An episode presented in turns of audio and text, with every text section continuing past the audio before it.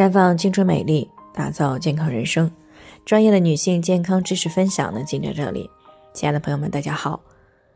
首先还是要分享一下我们的联络方式，大家呢可以在我们最常用的聊天软件当中搜索 PK 四零零零六零六五六八，关注以后呢回复自测，进行健康自测，可以更有针对性的了解自己的健康状况。接下来呢，开始我们今天的健康话题。立春以后有几件事是不建议做的。今天呢，立春了，也就标志着春天的到来。但是有几件事呢，如果稍微不注意，就有可能会影响到健康，所以立春以后是不建议做的。首先呢，是不宜着急脱掉棉服啊，应该本着春捂的原则穿衣。因为这个时候呢，虽然气温有所回升，但是呀，都知道今年呢是闰农历二月，所以立春以后的整体温度呢还不太稳定，温差也比较大。再加上呢，贼风多，如果穿得过于单薄，那么不仅容易感冒，还会增加风湿骨病的风险。所以呢，立春以后的一段时间，还是要注意好保暖的，尤其是颈椎、膝关节、脚踝、腰腹部等这些位置，一定不要受凉，为风湿骨病呢留下隐患。其次呢，是立春之后呢，不建议节食减肥，正常八分饱饮食就可以。因为节食减肥呢，基本上呢都会多多少少的存在营养不到位的情况，而这个呢不仅影响月经、精神状态，还会直接影响到自身的免疫力。那我们去年的十二月中下旬呢，新冠感染在人群当中达到了高峰，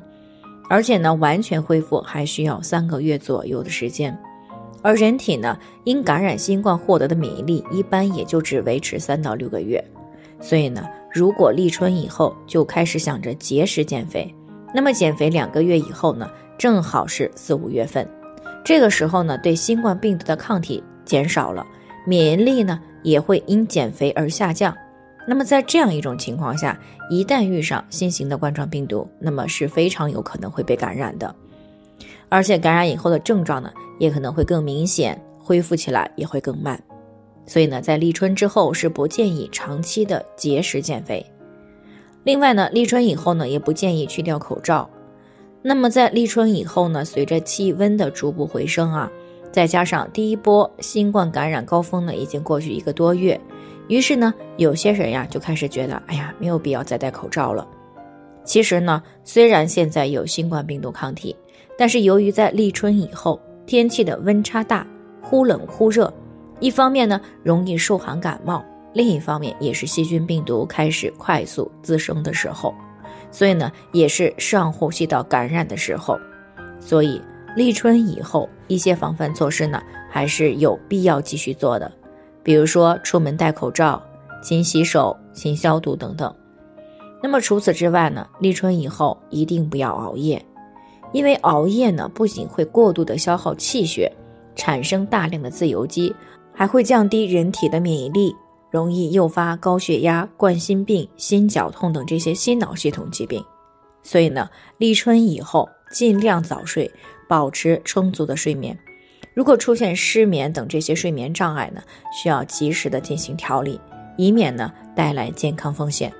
好了，以上就是我们今天的健康分享。那鉴于每个人的体质呢都有所不同，朋友们有任何疑惑都可以联系我们。我们会对您的情况呢做出专业的评估，并且给出个性化的指导意见。最后，还是希望大家都能够健康美丽常相伴。我们明天再见。